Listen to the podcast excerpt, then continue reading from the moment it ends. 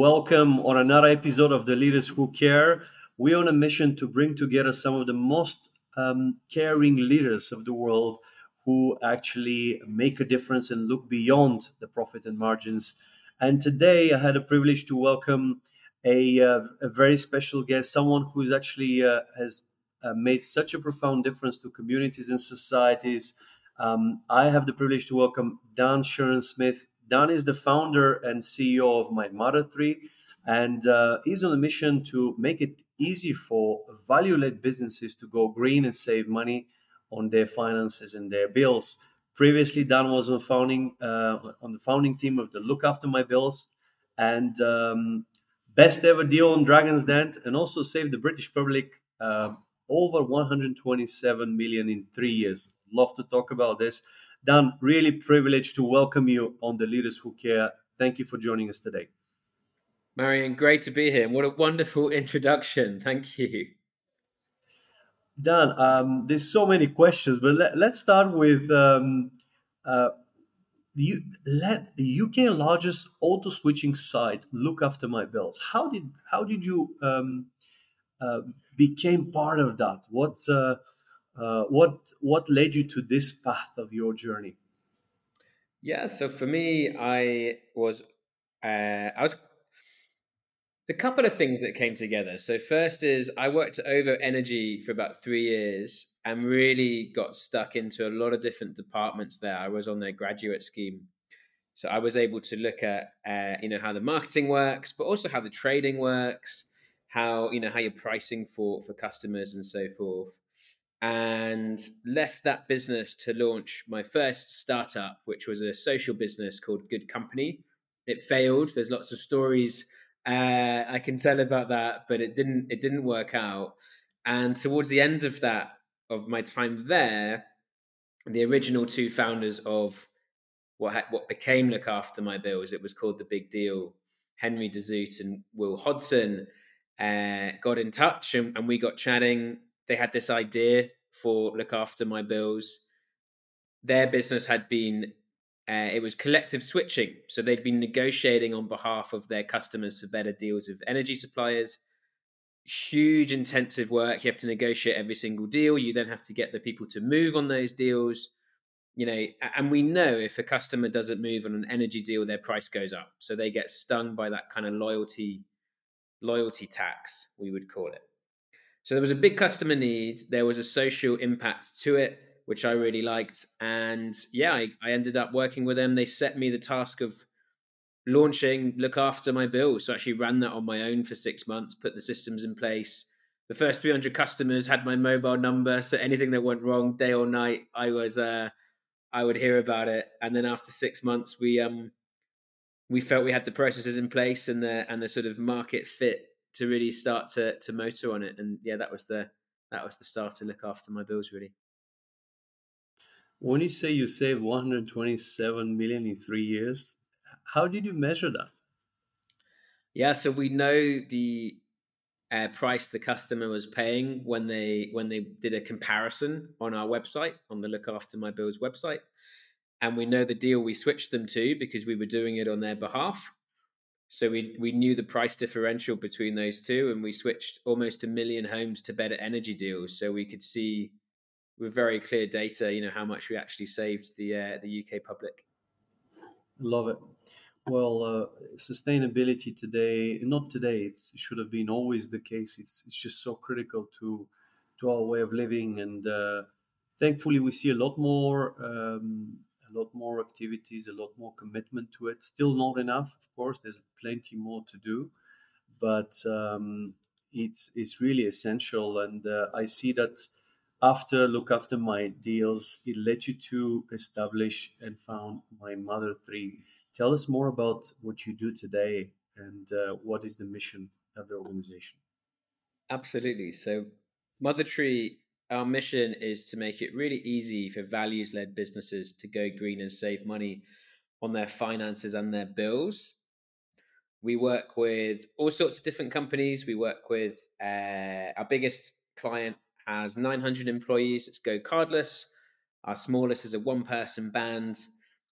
Lots of different areas, fintechs, charities. the thing that binds them all together is their values led. Uh, and what we do for, for our clients is we we analyze where they currently are for their finances in terms of returns and savings, but also in terms of carbon emissions and in terms of their values. And then we look at the trade offs. We're able to look at can we get better returns? Can we reduce carbon? Can we align the values in a more significant way? And once the client's happy with that plan, we then go and make that plan a reality. So we do a lot of the paperwork, a lot of the legwork to make you know to make that really come to fruition.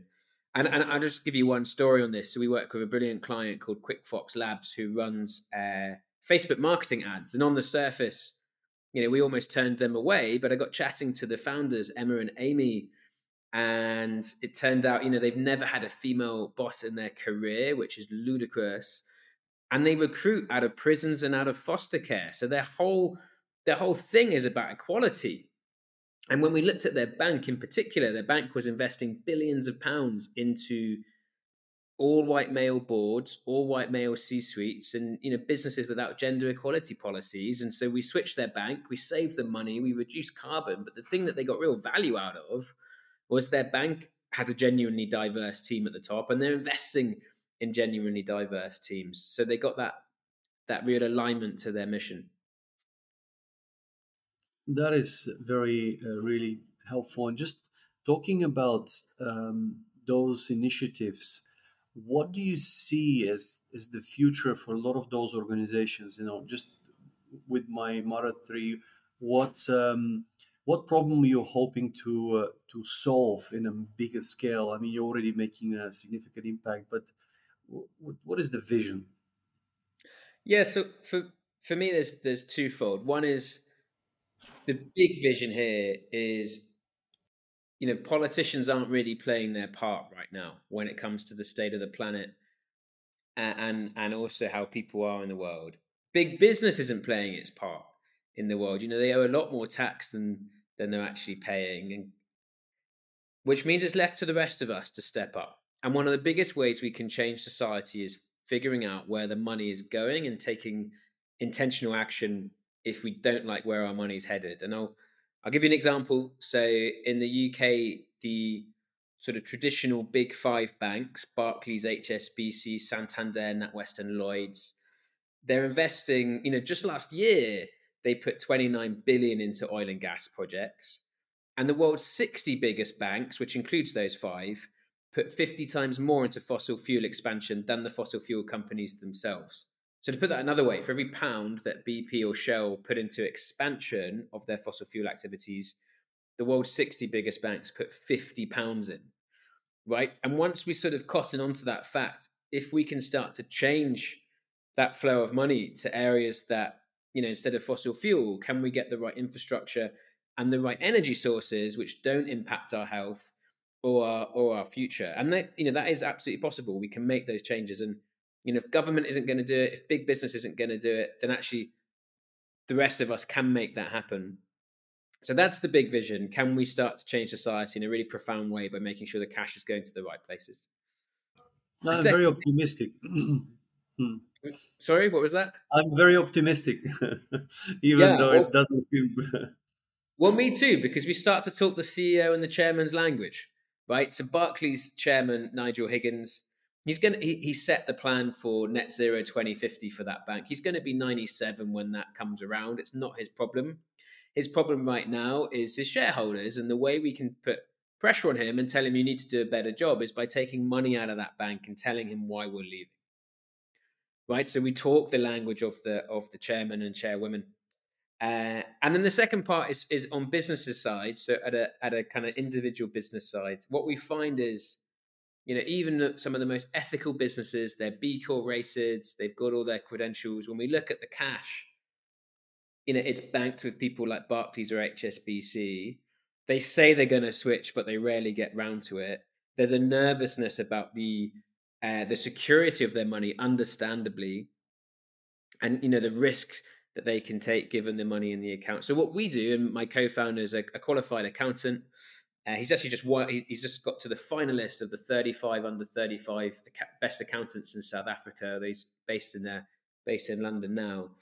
uh, we can go really deep in terms of those business requirements, in terms of managing that risk, and in terms of making sure that the company's optimized for their cash, uh, so that it's going to greener banks, it's reducing carbon, but crucially, it's, it's making them more money because it's in an optimized position. And companies just don't tend to get around to making those changes. There's you know there's more pressing needs, so we'll do that in the background and let them get on with their with their brilliant work. Well, that's that's really um, I uh, relate a lot to what you just said because when when the, they start to be affected by the deposits or the customer, uh, uh, obviously customers leaving, uh, then it's a real um, a real deal. Then they can really make those changes, and I think that is really uh, very important. And it probably even there's a lot of awareness that still needs to go around, especially when you go deeper into the consequences of, of switching to to different um, uh, supply, and, and I, I relate to that in terms of security, like everyone else. It just uh, at some point, especially in a, in current times, it was very uncertain with what has been happening in the last few years. Um, talking about your your early success and just uh, um, bringing down to you, you said best ever deal on Dragon's Den. Um, what does that mean? Tell us more about this and how did you achieve it? Yeah, so we went on Dragon's Den about a year after launching Look After My Bills. Uh, it was a risk. You know, it can go either way on Dragon's Den. If you if you pitch badly, then it then it can really impact the brand, understandably.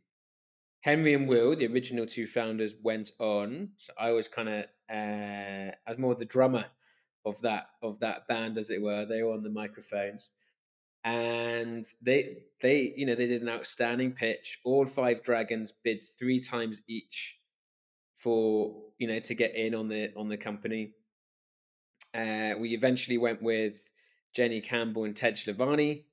The amount they put in versus the the valuation of the company at that time was at that point, and I still think remains the best ever deal. Uh, and you know, within a year, we sold to Go Compare, so we got them a three x return on their investment. Uh, I think it's three and a half actually return. So, you know, just one of those moments that really worked. And actually, being on Dragon's Den, the company took off. We went from ten thousand customers to about fifty thousand customers overnight. We had hundred thousand by the end of the year, and uh, we, we talked about it already. When we left, we were just shy of uh, of a million customers on uh, on look after my bills. Wow, this is some uh, people are very interested in those uh, in the mechanics in in these successes, and uh, just looking at that on its own, the fact that there was really such a interest in on a Dragon's Den, it shows that you guys have exceptional value. What would be your advice? And if we look at because success leaves clues, so maybe just if we dissect a little bit what led to this uh, exceptional uh, success for you um, I know it's often complex, it's not one thing or the other. What would you say were the, the characteristics of or, or the traits that were um, key, instrumental to reach that uh, success and, or interest in Dragon's Den? Just looking at the overall team, not just you, but being part of that organization. Yeah, so you know, when I joined, the look after my bills was a was a thought, was an idea in Henry and Will's mind. And I'd actually had the same idea at OVO that whenever your tariff went up for your energy, we'd automatically switch you to a cheaper tariff. What were the ingredients? So, one thing I'm really kind of obsessive on is the data. So everything that goes on, I want, I, I track, uh, and you know, so every week we're able to see all of the data from marketing to product performance to customer feedback so we get real clarity on you know what's going well and what's not but even before that even in idea stage for me the really key thing is testing the market not the mind like it's easy to sort of and I, I made this mistake at my at my previous company good company the uh the social business you know it's easy to talk about something in a meeting room it's easy to come up with hypotheses and have an intellectual discussion about it the only thing that counts is how customers react to it. And, and so being able to get something into the market that you can test and learn from is is is for me absolutely key. Uh, and you know, we were able to do that at, at Look After My Bills. I went to probably 10, 15 people's houses and literally watched them interact with the product, watch them switch, watch them get up from the table and go and find the bill and all of that friction that stops them, you know, finishing a, an application with us. So I think testing the market, not the mind. And then the the other thing, you know, we spent a little while thinking, how are we going to? What's the business model here? Are customers going to pay? Are we going to get commission from suppliers?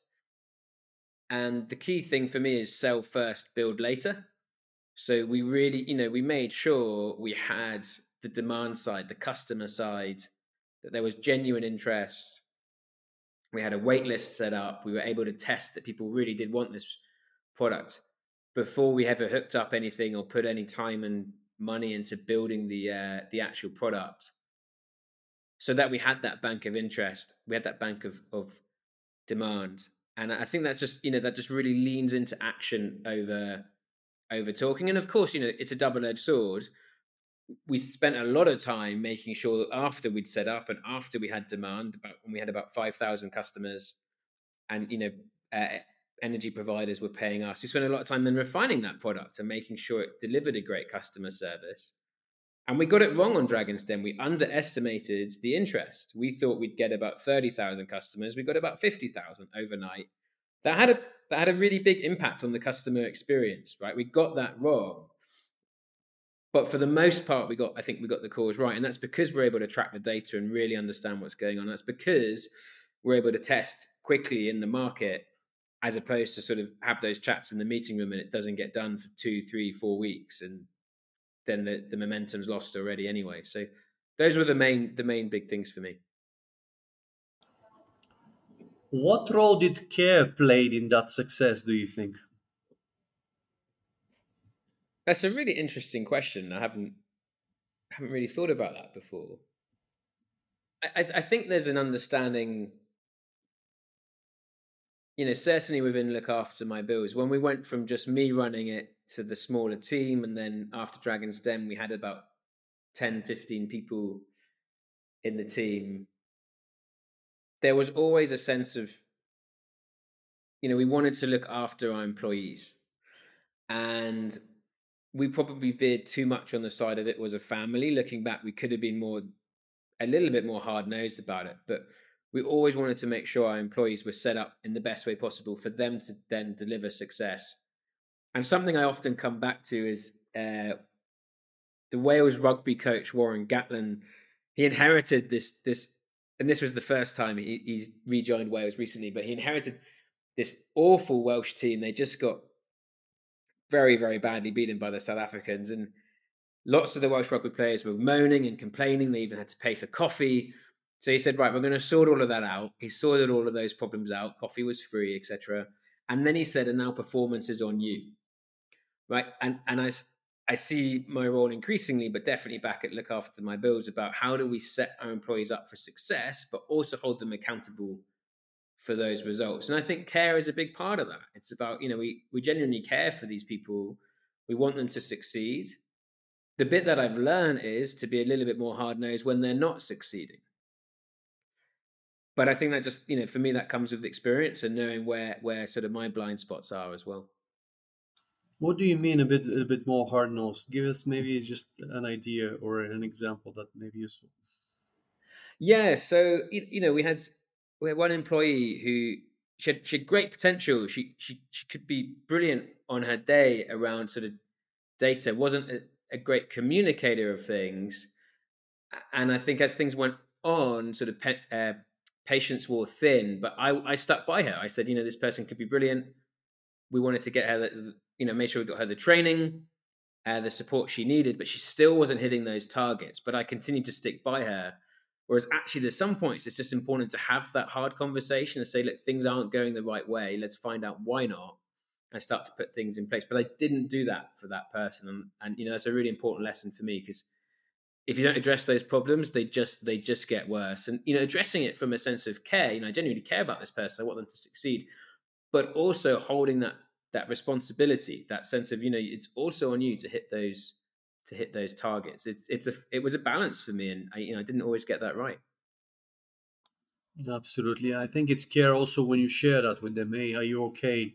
You're not performing. Is there something going on? And you're absolutely right. It's uh, because uh, we can provide an environment and we can uh, take a really um, a lot of care of people, but sometimes a lot of care may not be care. It's uh, it's also maybe it's more you're doing them a disadvantage in the long term, and I think it's important for them to you're right, find a balance of not to overburden them to a point where they will f- uh, fail badly or, or burn out, or, but at the same time provide a, a situational um, conditions for them to grow and stretch even beyond their current uh, situation. I often uh, see people not for who they are today, but who they could become, and I, I really love to to help them uh, achieve that in, in many ways. And I think that's that's a great great point that you're raising here.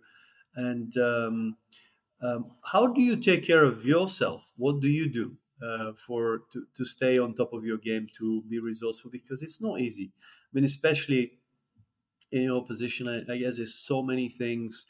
You know, how do you manage with your personal relationships, your your uh, your lifestyle? How does it?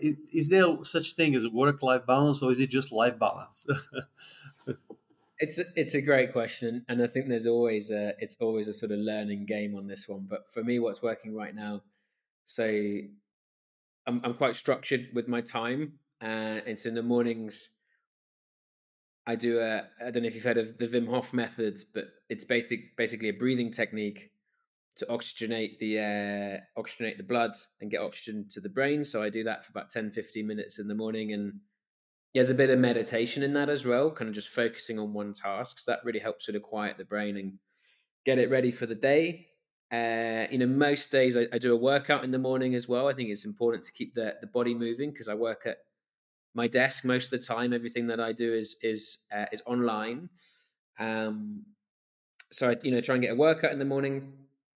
I have a two and a half year old son, so between sort of seven and eight thirty, uh, if he's awake, and he often is, then that's sort of my time with him, and we have a nice play and prepare breakfast together, and that keeps me grounded. Right? He's so he's so in the moment for absolutely everything, and his emotions are whether it's joy or sadness or everything in between. This he doesn't hide them, and that's kind of beautiful. It's beautiful to observe. So he keeps me he keeps me really grounded, and then because of that, you know, he then goes off uh, to the nanny or nursery, and then I know I've got eight hours. I've got eight hours of, of sort of work and focus. So that's you know that's when I really put it in.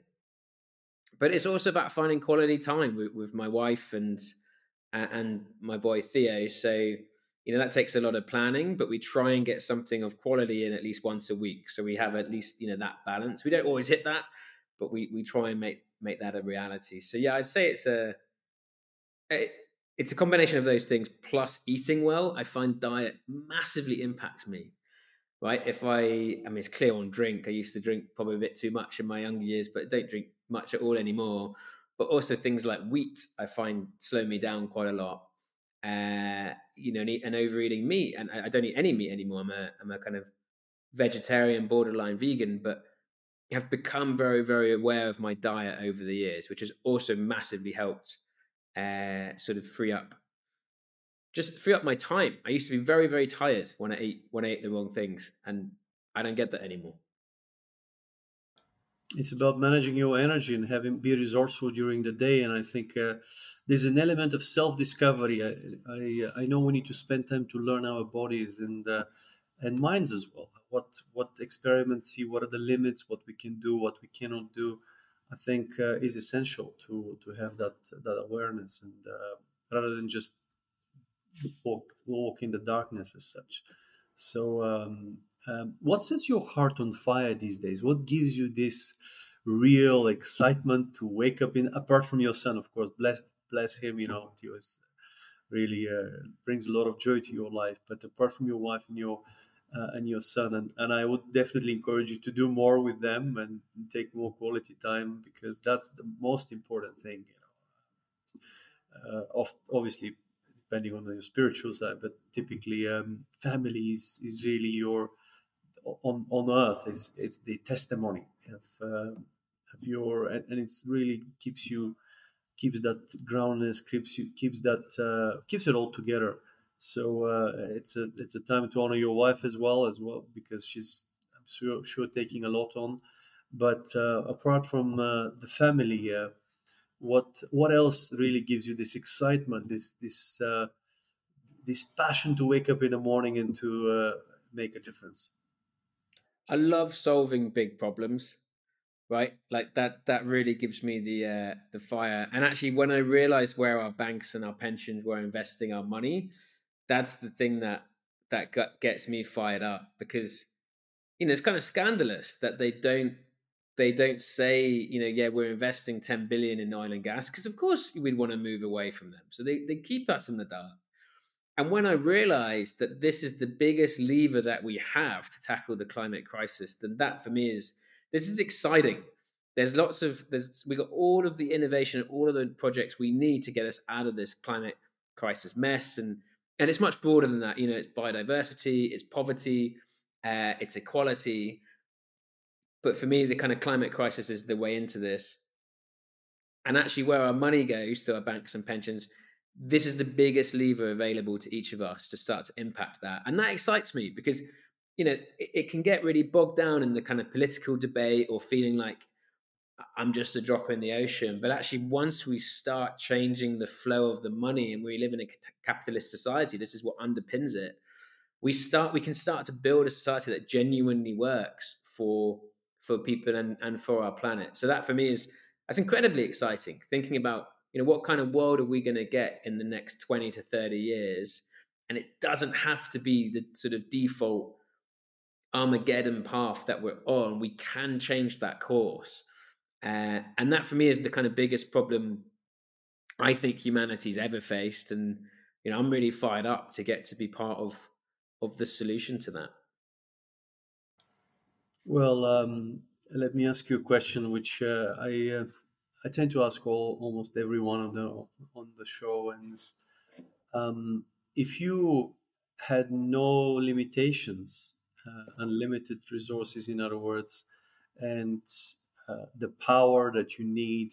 What is one thing that you would like to change um, that will lead us to more caring, more sustainable world?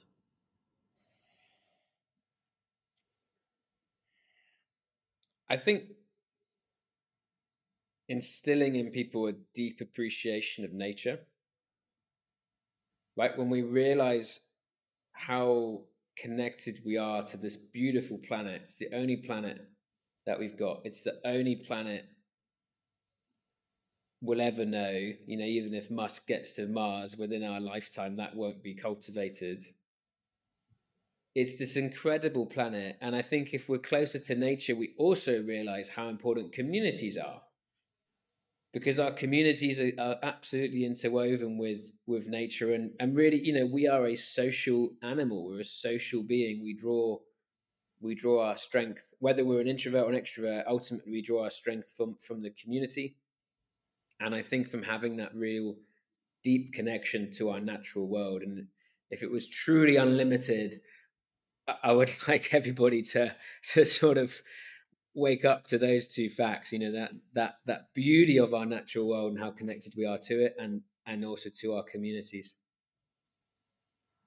That's beautiful. And uh, it's like somebody was giving this example uh, if you were to choose a car right now today any type any any sort any color and if it was telling you you can have it right away let's say make the choice but then the condition is you're never going to get another car for the rest of your life I think the premise probably is uh, most of us will take a really good care of that, and and read the manual, and we'll see how what it, how to take care of it, and uh, and of course, I wish that you have more than one car in in, in your life, but uh, that's the same with our bodies and our planet. So, uh, um, and I think it's really important for as you say, people to realize that you're not going to get another body, you're not going to get another planet because they're interconnected, uh, as you say. What you eat, how you take care of the planet, really, really important. And uh, thank you for bringing this uh, um, this in a in, in a, such a such a way.